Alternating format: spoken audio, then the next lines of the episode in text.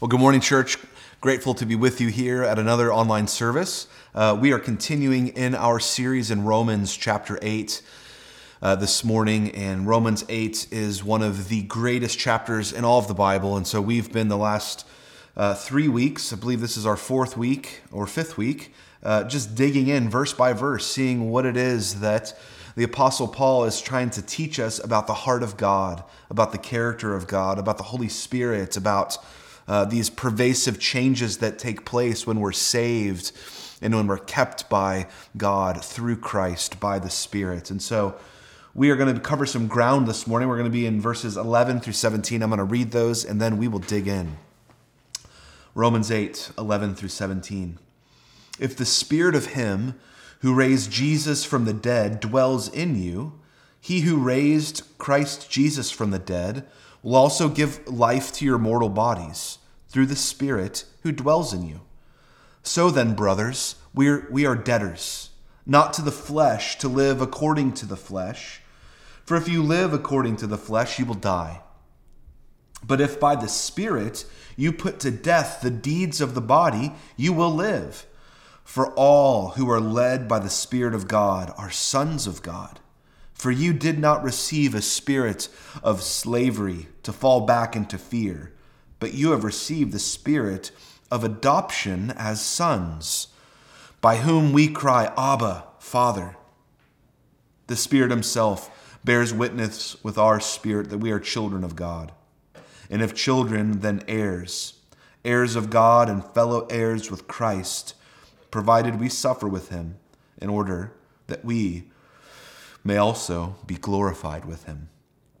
So here, uh, on this Father's Day, I want to at the outset say Happy Father's Day to all the dads out there. Happy Father's Day, Dad. Um, and it's fitting that today is Father's Day because in the text right here that we just read, we get to see our relationship with God as our earth, as our heavenly Father. Um, we see this this this word Abba, this word that means father or dad or papa. Um, now, I'm fortunate. Uh, I love my dad. My dad loves me. My older brother, Rob, we both love our father. The Bible, in fact, says that the glory of sons is their father. And that's just what this text is all about. Uh, this text is about really this idea of the proof of our eternal security and our assurance that we are going to be with God is that the very fact that we love God our Father. See, Romans 8 has taught us, as we've been journeying through this, that we are secure because of the cross of Christ. That we, um, that the requirement of the law was actually fulfilled in Christ. He died for us. And secondly, uh, the proof of our, uh, our eternal security, our assurance with God, is produced out of that faith that we have. So we, we, we've been given this, this rebirth, and now we're transferred. We're given the Holy Spirit. Uh, we're given the very Spirit of God Himself through Christ. And now, because of that, um, we set our minds, we set our ambitions, we set our delights in the things of God because we're changed. Uh, and now, Paul also in this text shows us the third proof of our security in God. Uh, how we can be sure that we are kept by Him, that we are saved, that we are um, loved by God. And it's this the third proof of our security. It's, it's not really an objective one, it's not a theological one, uh, but it's a subjective one. And this is what it is. This is what he's talking about. It is our inner witness. Um, it's this, uh, it is an actual feeling, it is an actual experience. It's something internal that happens within us when God saves us. Uh, this is the one that we sing about, right? This is one that moves our hearts. We have songs like this that we sing, right? From the inside out Lord, my soul cries out to you. That, that's the feeling, that's the idea, that's the experience that we're talking about, the, the Apostle Paul is talking about right here in Romans 8. Or the old hymn that says, In my heart there rings a melody, there rings a melody of love. Um, talking about this internal change, this internal um, happening. Uh, there is something within us that the very Son of God speaks to our hearts. Um, and that means that this one that we long for, um, this one that we hope will love us, this one that we hope will uh, have us and keep us and hold us, he's actually placed his sacred presence in our very hearts, in our ever, every day, ever present reality. So this means we couldn't be more complete in Christ. Romans 8 helps us realize how uh, rich we are. And Paul is calling us to just to dig in and enjoy him in all of his richness, in all of his goodness. Um, Romans 8 reminds us, because of this, because of this internal witness, that we are never on our own. We're never left alone. Paul talks about it. We're never orphans. We're not left. Romans 8, listen to this, this is incredible, calms our ever present fear that we're missing out on something. Um, I don't know if you're anything like me, but boy, we struggle with that. Uh, I think we struggle greatly with that, that we're, we're missing out, that we're, we, we've, we've missed the call, that we've somehow, we aren't invited in. But Romans 8 says there is an inner renewing. And Romans 8 shows us the glorious humility of God. That God, the, the greatness of God, the one who is good and trustworthy and beautiful, would stoop down and he would dwell with me. And he dwells with you. Um, Romans 8 reminds us that his presence with us could not be more sincere and more generous. He is a good, good Father. We have a good, good Heavenly Father, and know that this Father's Day. Um, this is something, this internal renewing, this internal knowing, this internal um, idea that the Apostle Paul talks about, that his Spirit bears witness with our spirit that we're sons and daughters of God is something only the Christian knows. It is very difficult to explain, but it is so grounding to experience. Uh, it's so wonderful to experience. And so, Romans 8, we learn that I am secure and found in God because Christ died. And by the Spirit of God, we are changed and we no longer walk in the flesh but we walk in the Spirit. And not only that, we feel Him. We know we are loved by Him. From the inside out, it's this idea that, we, that the scripture talks about. It's a peace that surpasses all understanding. We can't quite describe it, but we love it. Augustine said this 1500 years ago, and it is still true today as he's describing what this feeling is. He says this about God You made us for yourself, O Lord, and our hearts are restless until they find their rest in you.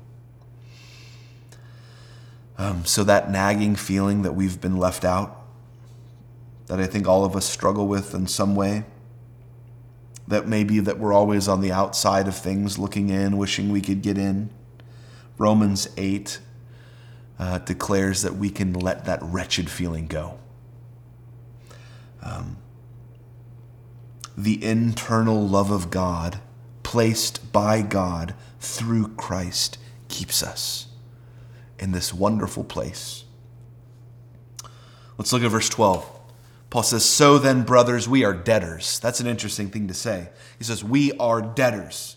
So when you're a debtor, um, or when you are indebted, your behavior is constrained, right? We must or you must honor the one that you owe. So think about it this way you don't pray about whether or not you should pay your debts, right? You pray about whether uh, or not you're able to pay your debts. right? You pray that you can pay your debts because uh, the end of the month is coming, right? And you know you have got to pay that mortgage or you've got to pay that car note, whatever it is in your life. It's it's you are under obligation. You are constrained by something. So we owe it to those that we are indebted to. And so if the money is loaned, we have an obligation to pay it back. And Paul says that you and I are debtors, but we're not debtors in the flesh, he says there in verse 12. But we are under a debt of love. This is what Paul's trying to get us to understand. Our hearts, through Christ, by the Spirit, have been flooded with grace. They have been flooded um, with the love of God. Our minds have been illumined. We, uh, we are alive. We are, we are awake to the realities of God. Our will has been changed. Our mind now understands the grace of God, and we obey Him now because we must. We are under a debt of love. We are constrained now by His love, but it is a good thing. It's a beautiful thing. We obey God, in other words, because we love Him and we long to obey Him.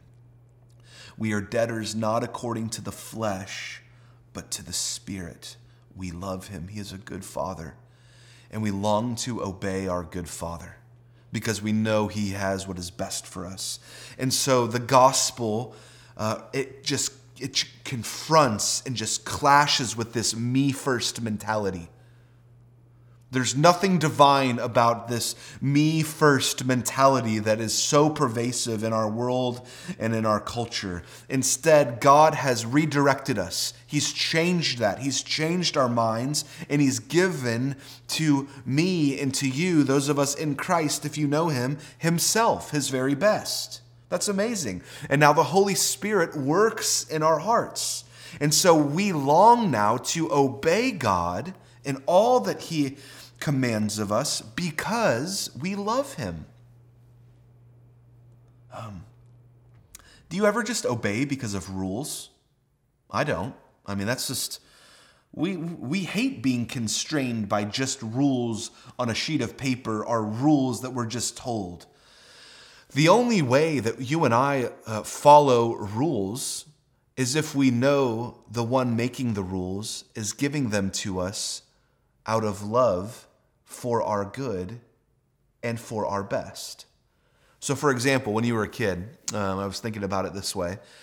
You, we, we would go to the neighborhood pool, and uh, there are signs plastered all over the neighborhood pool that always say, Do not run, right? And what does every kid do the minute they arrive at the neighborhood pool and they take their shirts off? They start running around the pool, right? Because they don't care what a sign says, and the only reason that they'll stop is if a lifeguard blows a whistle at them and says, Quit running, which happens all the time. Um, we are not motivated by a list on a piece of paper posted on a wall. Uh, we weren't as children, and we certainly are not as adults. I think the only one who, who may have kept a rule like that is if it was um, the owner of that pool and it was his child. And he fully understood the reason why uh, he would ask his child not to run because he knows that my dad knows what's best for me.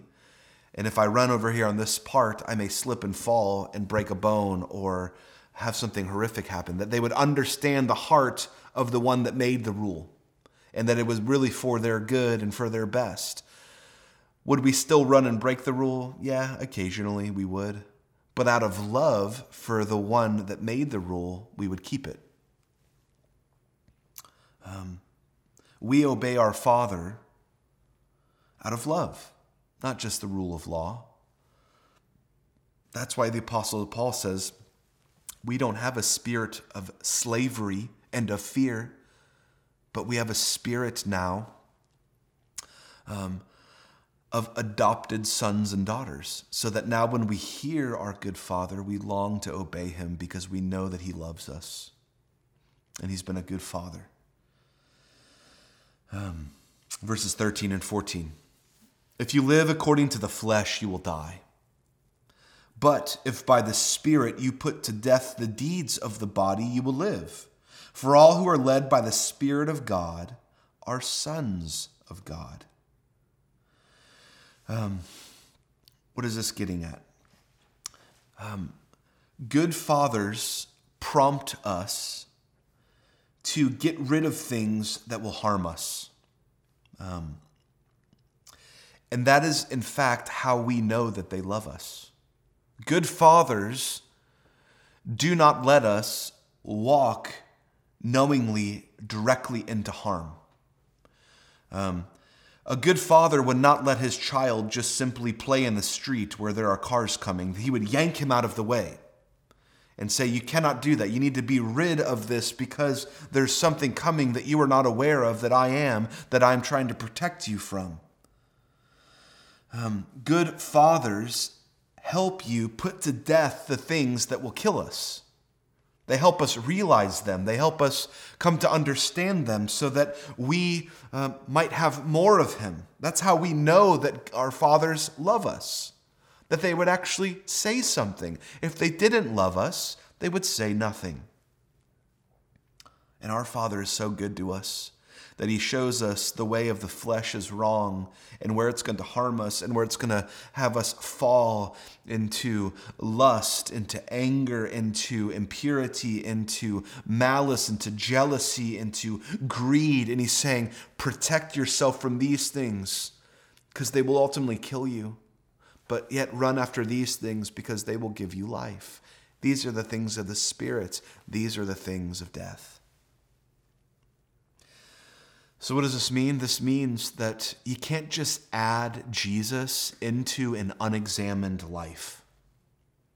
It means you have to evaluate how you're living, where you're walking, uh, what your heart longs for, and do they line up with the things of God, the things that He's telling you? Because God, if you're walking with Him as our good Father, is going to show us places that don't line up with Him, and He's going to say, You need to get rid of that. It's not of me.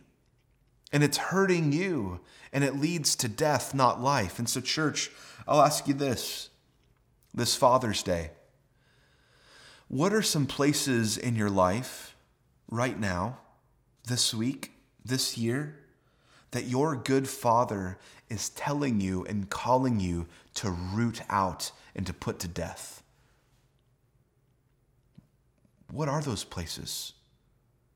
Uh, you can right now ask Him by the Spirit, will, will our good Heavenly Father show us those places? And let's listen to Him. We obey Him because we love Him, because we know that He is good. Verse 15, the reason we obey is love. Watch this. For you did not receive the spirit of slavery to fall back into fear. We don't obey God because we're afraid of Him. We obey him because we love him as a child loves his father. It knows that his father knows what is best. He keeps going on, but you have received the spirit of adoption as sons, by whom we cry, Abba, Father. We're children. We have a good heavenly Father. We are adopted into the family of God. And so, this old word, Abba, is an old Aramaic word.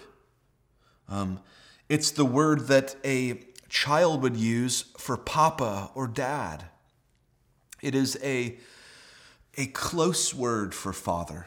It's, the, it's, it's the, the familial word for father. Jesus even uses this word when he cries out to God. He uses it in the Garden of Gethsemane. In one of the very worst moments of his life, he's crying out to his Father. So, Paul is telling you and I, this is incredible, that because of the work of Jesus, because of the work of the Spirit in our lives, we can cry out to God our Father in the same way Jesus does, like a child calling out to his dad. That's how close God is to us now. That's incredible. Um, I love it when my kids call me dad or um, daddy. My little, my little three year old, my daughters do. I don't correct them. I would be insulted if my children called me Mr. Eppers. That wouldn't bring me joy. I would feel distant from them. I wouldn't feel love. Church, the cross of Christ was God smashing the barriers of formalities between us and God. We don't have to grovel at his feet or call him sir or master. Um, God, through Jesus, is now near to us. Our Heavenly Father is now with us, and we get to call him Dad or Papa. And he cares. By faith in Christ, uh, we are to draw near. And that is a sure sign that the Spirit is alive in us. Why? Verse 16. Listen to this. The Spirit Himself bears witness with our spirit that we are children of God. The Spirit is actively involved, it's a personal experience that God gives to you. When the Holy Spirit bears witness to your heart that God is your Father and you is you are his child, you begin to see God's redemptive purposes, God's redemptive glory in every landscape of your life. Catch this. Even in your regrets. That means that God is doing something. God is redeeming every single place in you. And you see everything in a whole new light. And everyone needs that. I need that. You need that. Our world needs that. And here's the beautiful thing about it anyone can get it. Anyone can get it. All that is required is that you are adopted by this good Father. And how are you to be adopted by this good Father? You just have to be an orphan in this world and you have to cry out to him, Abba, Father, save me. I need you. And he comes in and he lets you into a whole new reality. Um, we can still be constrained by our flesh. We can even have Christian opinions that are right. We can say Christian facts like this God forgives sin. We can even say, I am a child of God. But by the Spirit of God, um, it goes deeper than facts. It goes deeper than opinions. Those are just things that you can say, but not even really experience. See, by the Spirit, Christianity goes deeper than just opinions. It actually gets to convictions. And convictions are felt. That's what Paul's talking about here. When we become children of God, we actually feel the very presence of God with us in every landscape of our lives. We are convinced, we have conviction that the Spirit of God is with us. And that is an incredible thing. It's very hard to describe, but it is life changing to experience. Listen to how C.S. Lewis describes this very thing in a letter that he wrote to one of his friends. I love this. Uh, he's talking about this moving past just knowing some facts about God to moving into experiencing God and knowing Him as His great Father. He writes this during this past year, a great joy has befallen me. I love that.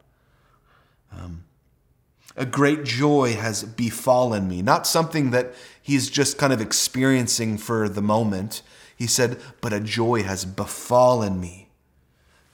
Difficult though it is, I shall try to explain this in words.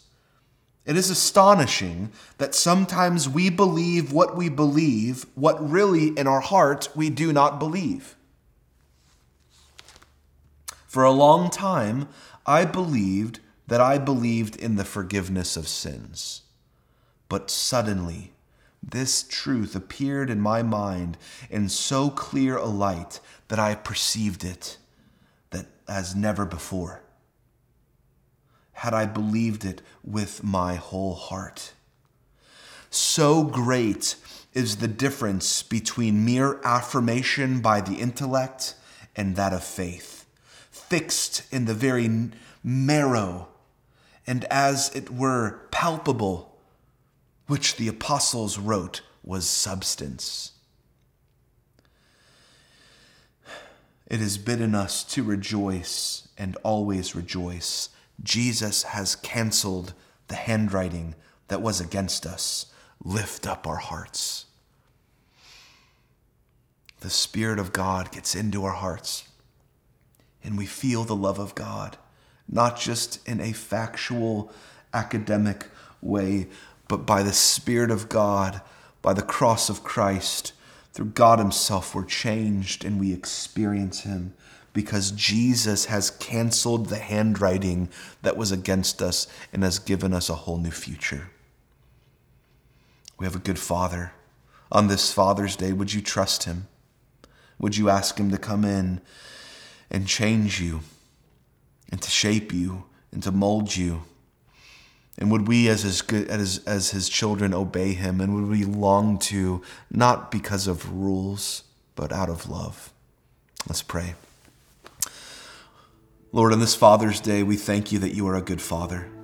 We thank you that you um, bear witness with our spirit, by your spirit, that we are sons and daughters, and that we get to experience your love. God, we thank you for that reality. Thank you that Jesus canceled the handwriting that was against us and that now gives us new life. And I pray that we, as C.S. Lewis wrote those many years ago, would lift up our hearts and would experience you in profound ways this day, this year, and forevermore. In Jesus' name we pray. Amen. Amen.